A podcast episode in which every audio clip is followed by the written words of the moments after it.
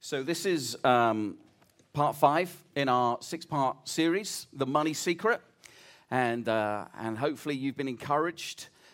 I think we have a few of the Blessed Life books left, so if you've not managed to grab one, there might be just one or two left, but if you've got one, I really hope you'll read it. It's just been great to hear the stories of people and how this book has impacted their life. Remember, the book, The Blessed Life, is to go alongside this series. We're giving it away for free for people. If you didn't get one or if they run out, please let us know and we will get you one, because it's an inspirational book about how God wants to bless us through living a life of generosity. But we're not preaching the book. We're doing some other things on our Sunday morning, and this morning I want to talk about 3 heart attitudes that can bring a level of freedom, because that's what this whole series is about. Our theme for this year, as you know, is every giant must fall, and we know one of the biggest giants that people face in life is the giant of worries over money. And so this whole series is all about how do we overcome that giant. And part of it is the attitudes of our heart and of our mind. And so I think I'm going to pray, actually. And so I'm going to invite you just to close your eyes for a second. And if you want to, you don't have to, put your hand on your heart. And we say, Lord, we pray that you would speak to our hearts today. And I pray that you would help me to say what you want to say, and all of us, including me, to know what we should do to respond to this. And we pray for a great time for these next 30 minutes or so. And everyone in the house agreed and said, Amen. Amen. Just nudge someone and say, this is going to be good. Let's tell ourselves. Okay. So this is Howard Hughes up on the screen. Howard Hughes in the last century was one of the wealthiest men who ever lived. In his younger years, he lived a life of great extravagance. He was a partier. He lived a very hedonistic lifestyle. And he had a huge aversion to giving and generosity. It was the very opposite of what he was about. And in fact, the older he got, the more tight-fisted that he got. And because he got more and more wealthy, he literally had an aversion to people, because he thought everyone basically only wanted to be friends with him because of his money. You may know the famous story when he was once asked by a reporter, how much money, seriously, Howard, do you need to be rich? By this time, he's like billionaire. And he famously replied, just a little more. Just a little more. Never satisfied. The tragedy is he died a recluse. He literally died all by himself because he was doing everything in his latter years to avoid people and germs. And so he died a very sad man with an abundance of wealth that he couldn't take with him. Interesting if you contrast Howard Hughes with so many families that I've had the privilege of meeting in some of our overseas mission trips as a church, places like Pakistan and South Africa and Mexico, meeting some of these incredible people who actually have so little and yet seem to have a very different heart attitude. Some of you came with me in 2015, January, when we were house building in Mexico. And we as a team were split across a number of houses, and one of our group that I was involved in, we were building a house for a family who kept turkeys. And they had these huge big turkeys in their very muddy back garden. And I remember on this particular occasion, about halfway through the week, the father came up to me and he said to me, we would love you to catch one of the turkeys, to see if you can catch one of the turkeys. Now, these turkeys were like dinosaurs. They were huge, ugly things. And I was like, no, I don't want to do that. And of course, all the groups going, go on, do it. You know, go on, do it. It'll be funny. Go on, do it. Literally, they all spoke with a really weird voice. And I was like, I don't want to do it. Anyway, peer pressure set in, and definitely no conviction of the spirit for sure. So now, don't picture this. I'm running around this muddy thing, chasing this, you know. Do turkeys make that noise? I don't know, George. I think I'm... No. What noise does a turkey make?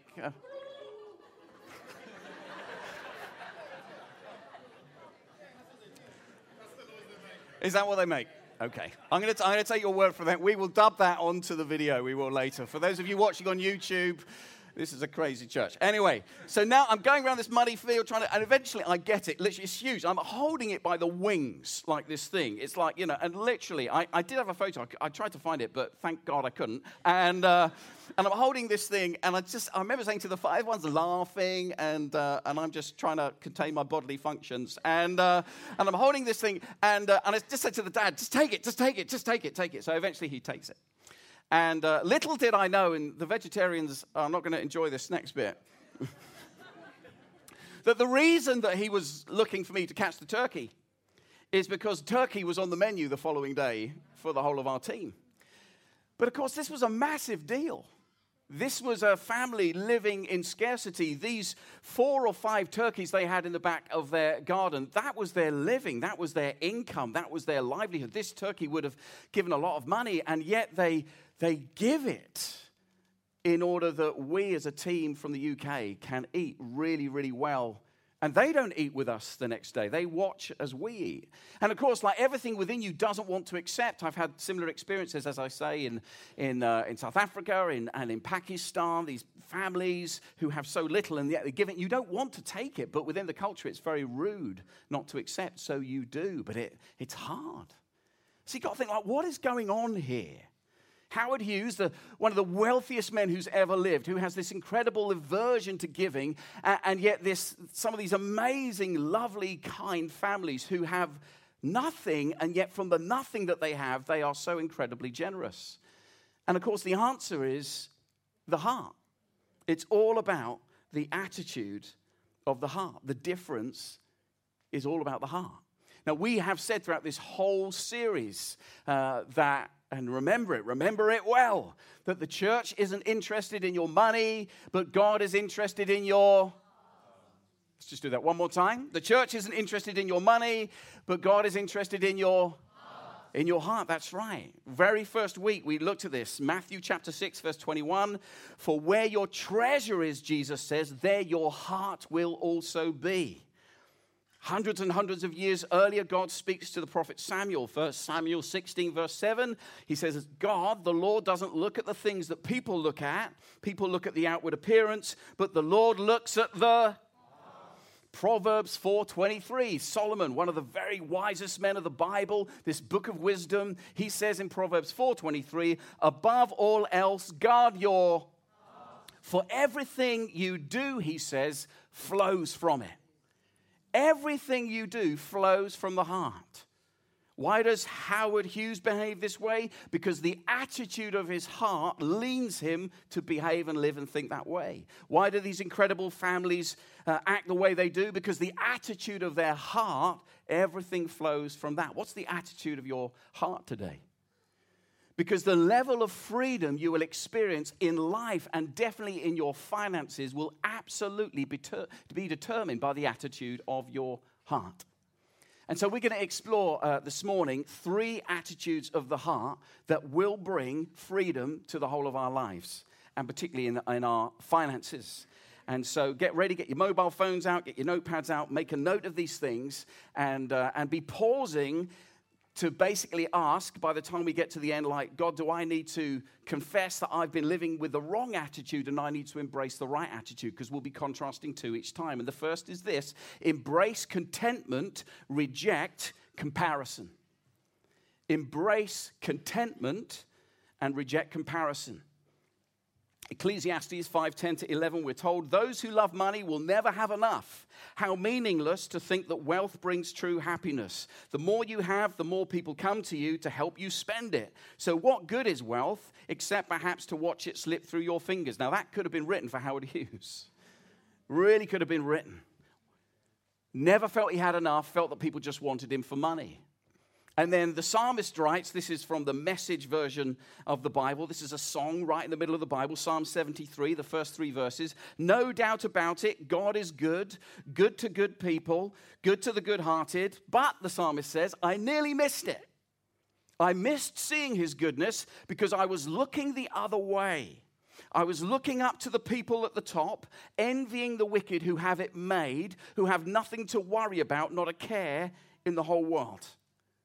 The psalmist is saying, I was missing out what God was doing and looking to do in my life because I was so busy looking at what he was doing in other people's life.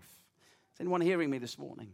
The challenge of comparison. Comparison is crippling. Theodore Roosevelt, the American president, he once said this, that comparison is the thief of joy. And it is. Comparison is the thief of joy. Because what happens when we compare ourselves with other people, the first reaction we get is, it's not fair. Like, why have they got this and I've not got this? That makes us feel a little bit bitter. And then out of that bitterness, we feel jealous. And then we want more. And let me just tell you, you don't need me to be a prophet to say that jealousy and bitterness are toxic in your life. And you will feel the very opposite of free. Jesus wants you to be free.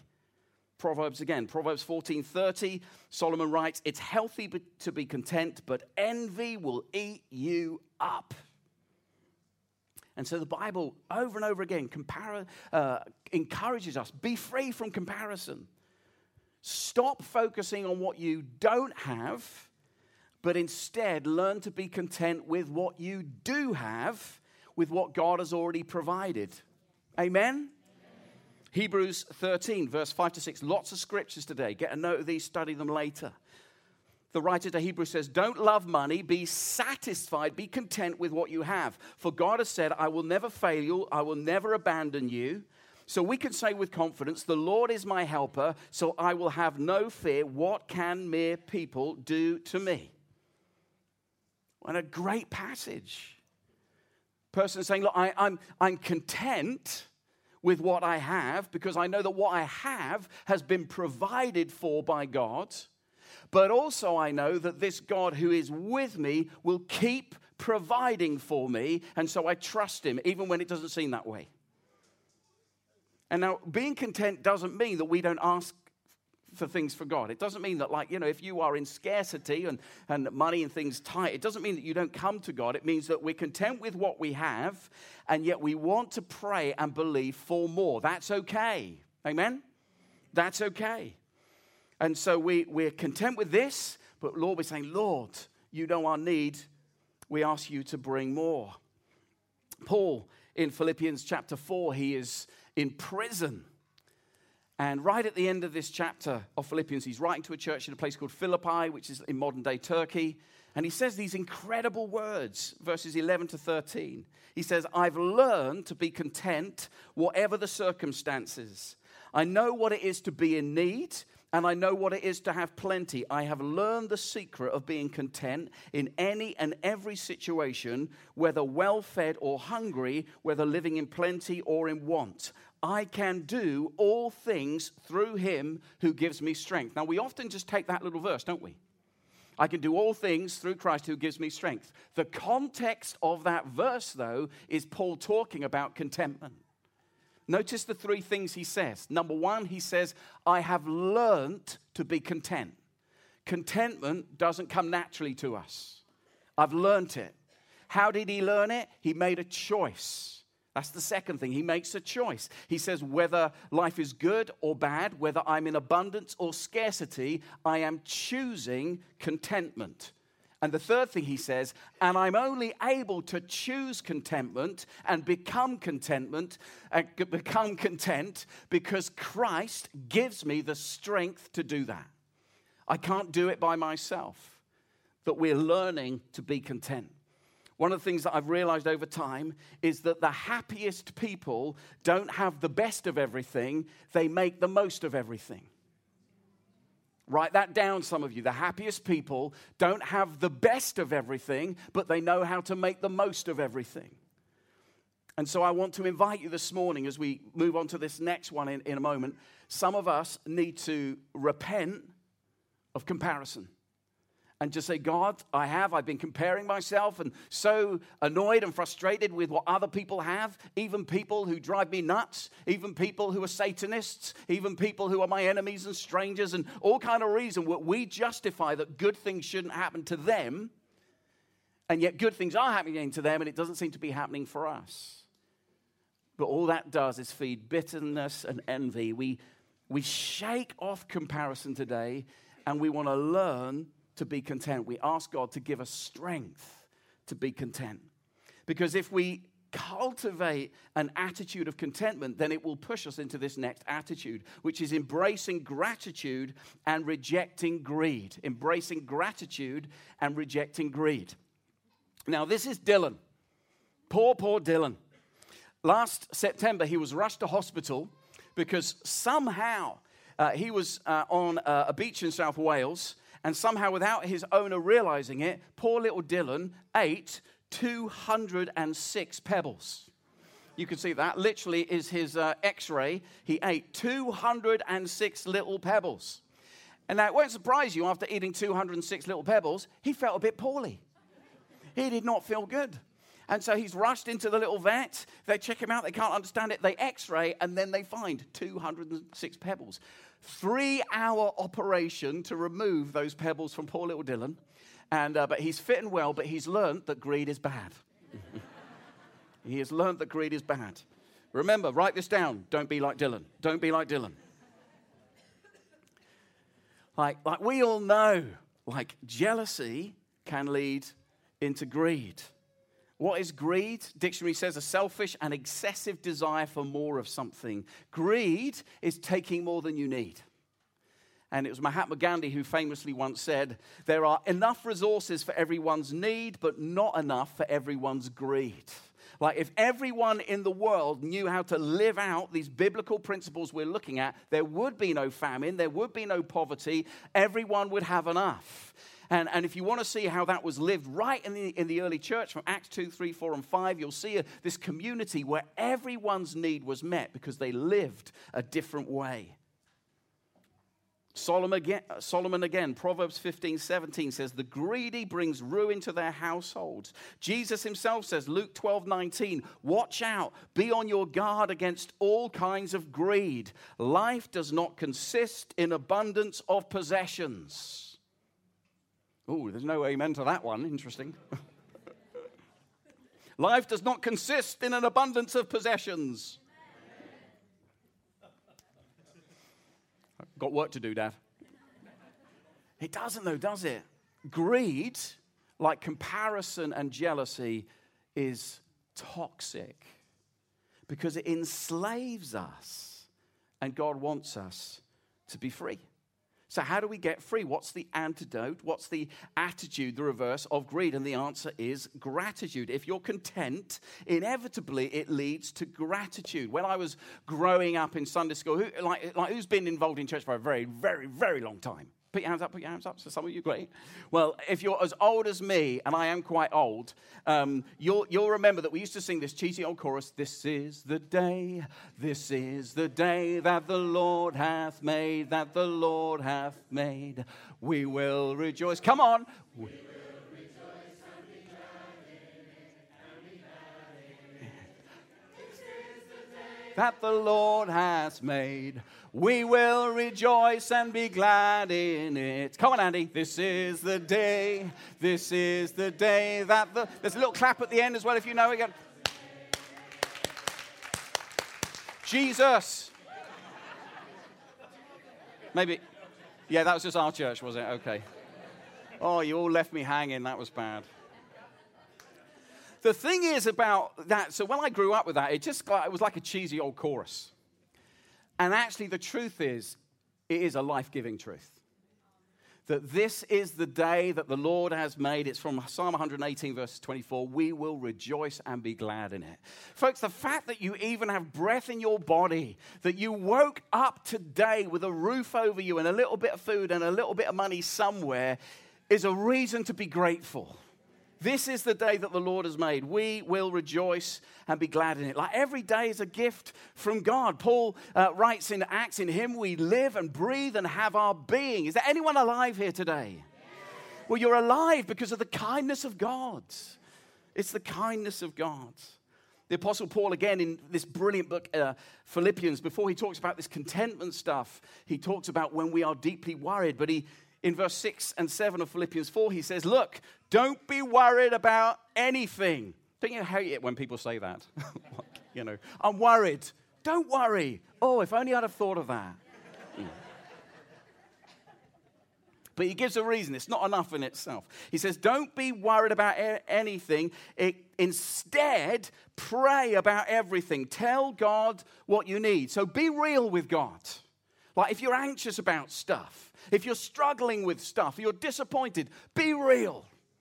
The whole of the Bible is full of people who are like, why God? How long God? What's going on God? Be real. He's big enough for that. Amen? But then he says, and thank him for all that he has done. Then you will experience God's peace, which exceeds anything we can understand. His peace will guard your hearts and minds as you live in Christ Jesus. Be real, but be thankful. You cannot be miserable and grateful at the same time. You cannot be pessimistic and be grateful. You can't hold those emotions together. You cannot be self-pitying and thankful at the same time. It's impossible. He says a similar thing in 1 Thessalonians 5, 16 to 19. He says, rejoice always. Pray continually. Give thanks in all circumstances, for this is God's will for you in Christ Jesus. Do not quench the Spirit. Like Paul is saying, look, it's God's will for you that you cultivate an attitude of gratitude, that this becomes a normal way that you do life. And he's not, notice what he says, he doesn't say be grateful for all circumstances. Like that would be crazy, wouldn't it? It'd be like, God, I lost my job. Thank you. No, that's just stupid. But you can say, God, I lost my job, but you are still good. But in the midst of it, I trust you. But in the midst of it, I know you're going to take care of me. There is always a reason to be thankful. We can be thankful for what God has done. And here's a profound truth, friends. If Jesus never, ever answered a single prayer that you had from now on, the truth is he's already done enough for you. He's already done enough for you. And if you're wondering, what are you talking about? I'm talking about a cross 2,000 years ago. I'm talking about that Jesus loved you so much that he wanted to give you what you really need, which is forgiveness from your brokenness and freedom to be back in relationship with God and join with what God is doing in the whole of creation and spend eternity with him. And every single one of us in this room, we were not headed that way. We were looking at life without God for all eternity. And Jesus loved us so much that he left the beauty and the glory and the perfection of heaven, and he broke into a muddy, broken, messed up world, and he allowed people to tear the beard off his face, beat him front and back 39 times with a whip until his body was marred in a way that people could hardly recognize him. He had nails driven through his wrists and through his feet, and even as people came up to him and spat at his face and mocked him as he was there, bloodied, butt naked, humiliated, he looked at them as he looks at you and I this morning and says, Father, forgive them, for they know not what they do. And he died, and when he died, he took on all of our sin and suffering and cancer and struggle and money worries and even death itself. But to show that he was God, 3 days later, he rose from the grave, and he's alive today, offering each and every one of us life eternal with God. And so if he never does anything for you again, he's done enough. He's done enough. Like, what more could we ask? And yet, he comes to us this morning and he says, no, I want to do more. Even though you deny me, even though you reject me, even though you desert me, even though you fold your arms and even though you don't get excited about me, even though like even coming out on a Sunday feels like a drill or something, even though all of those things, I want to bless you, God says. He's flipping amazing. So undeserved. Anyone in this house got a reason to be grateful today? I think so. Gratitude brings freedom, and God wants you to be free, to be free. Some of us this morning, as we pause, need to reject and repent of greed and choose to embrace, with God's help, an attitude of gratitude. God's provision, God's handiwork. Like even if you're in a tough time, friends, I promise you, if you look for the little miracles, they're all over the place that remind you that God is still at work even when it's hard. Contentment leads to gratitude, and then gratitude leads us to our last point, which is embracing giving and not getting, rejecting getting. It's an odd picture, this, isn't it? It's a picture of money going through a shredder, but that's what happened in November 2015. An Australian grandmother, who obviously had a bit of an issue with her family, shredded £900,000 of cash so that her family wouldn't have any inheritance. No doubt they said, God rest her soul. The spirit of Howard Hughes lives on. In John chapter 11, we have this amazing story. If you've not read it, go and read it later. And Jesus does what is impossible, because he does impossible things.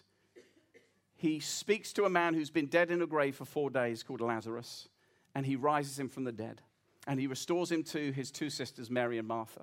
That's what happens in John chapter 11. In John chapter 12, Jesus is hanging out there for a few days, and like, what happens to you when something incredible like that happens, something miraculous? What happens is generosity. And so the following day, Jesus is at the home of Lazarus, Mary, and Martha, and he's sitting down for a meal. And Mary comes, and she brings out a bottle of very expensive perfume. It's a year's wages. That's how expensive it is. It's like Old Spice that my dad uses. Sorry. Not anymore. So is it Kuros now? Is it Kuros? Sorry, yeah. I apologize there. Father's Day is coming up. Father's Day is coming up. Brute. I meant the aftershave. I wasn't calling my dad a brute, just to be... He's awesome. So I am digging a hole, Gillian. Yeah, I'm going to move on. So she washes his feet, but not with water. She washes it with this expensive perfume. She's like a family who give up a whole turkey. Because this is security. Like, this is her pension. This is everything. But she is so grateful for what Jesus has done. She just gives it all. Because that's what gratitude does. This incredible step of faith generates a generous giving heart, refusing to be about giving. Every one of us here this morning, we're in one of three places. There will be some of us here who are in scarcity at the moment. And we are praying that God will surprise you and bless you. You don't have enough, literally, to live on. Money is crazy, crazy tight. And we hope that even as you apply some of these principles, you're going to get into a level of freedom. Some of us are in a place of sufficiency. Like, we're okay. Like, generally, things are balancing. Maybe a little bit of money to, buy coffee now and again. We're doing okay. And there'll be a number of us here who are in abundance. We actually have more than we need. And the challenge for those of us who have more than we need is not a test of need, it's a test of greed. Like, when you get more, if you get a big fat paycheck, or if you get a bonus, or if you get a salary increase, or whatever, however you're blessed financially, is your first thought is, I've got more, now what can I get with it? Or is your first thought, when you have received more, now what can I give with it? A giving attitude. Jesus says, Acts 20, verse 35, it's more blessed to give than to receive, that there is so much more joy in generosity than there is in getting. These same words, Luke 6:38, give and you'll receive, your gift will be returned to you in full, pressed down, shaken together to make room for more, running over, poured into your lap. The amount you give will determine the amount you can get back. Passages that we read on the second week about giving to God. Test me in this, Malachi 3:10. See if I will not throw open the floodgates of heaven and pour out so much blessing that there will not be room enough to store it. And I said this on our first or second week. Here we have to hold two tensions, that God invites us to give, to break the hold of consumerism and selfishness and greed over our lives, to give generously, and give not expecting anything back, not expecting any reward. We don't give in order to get. We get to give. But it is impossible to give in the economy of the kingdom of God without God blessing you. It's impossible to give without you being blessed, without God providing back for you. It's just impossible. It's just the way it works. We don't give to get, we get to give. Next week, as we finish this series, Pastor David's going to come and he's going to challenge us and inspire us about extravagant giving. How do we take this whole thing to another level? It's why on our gift day in 2 weeks' time, we felt as we prayed as a team, like usually we do a gift day. If you're not from this church, every year we do a gift day. And all of that money always comes to the church. for different things. And as we prayed, we really thought, wow, we've been talking about generosity. Let's just bless a whole bunch of other people. Let's just go crazy. And we've not put a limit. We've not said, usually we raise 40 or 50 grand. We've not put any limit on it because really just want to say, you pray, whatever God says, give that. But embrace a generous heart. And I just want to draw to a close now just with two quick examples of this, of when we embrace this attitude of gratitude and contentment and trust and generosity. So many of you will know I worked for Urban Saints for many, many years, this national youth and children's charity. And around 2005, we were in a bit of financial trouble and we were looking at a £100,000 deficit. And that same year, there was a big national youth organization that were doing a major mission in London, literally with about 10,000 young people. And we knew they were taking a massive faith step, over £3 million that was going to cost. And we know that they didn't have that money. And I remember having a conversation with my leadership team at the time and saying, guys, I think like God stirred me, like we need to give something to them. And we knew it was ridiculous, because we were ourselves facing a deficit. And so I said to the team, look, just go and pray and see what God says, and then we'll come back and we'll see what number we all hear, and then we'll do it. So we all went away, and we had 100,000 deficits. I was thinking, let's give him £5,000 just as a, token. And so we come back the following week as a leadership team, and we're sitting around. I said, okay, did everyone pray? Yes. What did you hear? And they all went, 10,000, 10,000, 10,000, 10,000. What did you think, Matt? I was like, yeah, 10,000. Yeah, yeah, absolutely. That's exactly what I thought. Whoa, stingy. And then this is absolutely true. Can I be honest with you? So then I went to our trustees and I thought, phew, the trustees, they're not going to accept 10,000. They're not. It's going to be all right. They'll say 5, maybe 2, maybe 1, maybe 50 quid. Anyway, so we go to the trustees. The trustees say, yeah, let's do it. Let's bless them. I'm like, you crazy? So we did it. We did it, and we wrote to them, we sent them a check for £10,000, and we said to them, you can use it for whatever you want. You can use it for the festival, you can use it for whatever you want. There are no strings on this. And within 2 months of that, we had a legacy for £150,000, which wiped up our debt and put us into a place of surplus. So we didn't give £10,000 in order for that to happen, but it's impossible. Let me explain that personally, and I'm going to close with this. So years ago, God put in my heart how awesome it would be on one of our gift days for me to give 10 times the amount I usually give. I just thought, wouldn't that be amazing if I could give 10 times the amount that I could usually give? I had no idea how I was ever going to be able to do that. But God, put it in me, and I just agreed with him, and I was just like, God, that'd be awesome. That'd be so cool if I could do that. I'd love to do that. And years later, for reasons that many of you know, I had to sell my house. And so I'm sitting on a bunch of equity that went one way, and I had some more. And I suddenly realized, this is it. This is it. I can now do it. I can do this gift. And so I did, a little bit like, that's second house money. And I spoke to my boys about it. They were really good. They kept me accountable for making sure that I did it. And then I saw this house that I really, really loved in Lower Stondon. And I put an offer in. And I put an offer exactly for the amount, it was on this much, and I basically offered this much, which was what I'd given away, yeah? So it was exactly the same. And so I was like, come on, God, just to show, please. Anyway, they came back in 2 hours and said, no way, forget it. So I was like, oh, what? And then that same day, someone who had no idea what I'd done with the church gave me exactly the amount of money in order that I could go back and buy that house. So 3 months earlier, I gave this ridiculous, generous gift. I'm not being proud on that. And then God gave it back within 3 months. Now, please hear me. I'm not saying every time we give financially, God's going to bless us financially. I'm not saying that. I'm just saying if you live generously, if you cooperate with remember the umbrella of heaven we talked about in the very first week, you create an environment for which you can get an open heaven over your life, and God moves and blesses. Embrace contentment, reject comparison. Embrace gratitude, reject greed. Embrace giving, reject getting. These are the attitudes that bring freedom. Does anyone want to be free?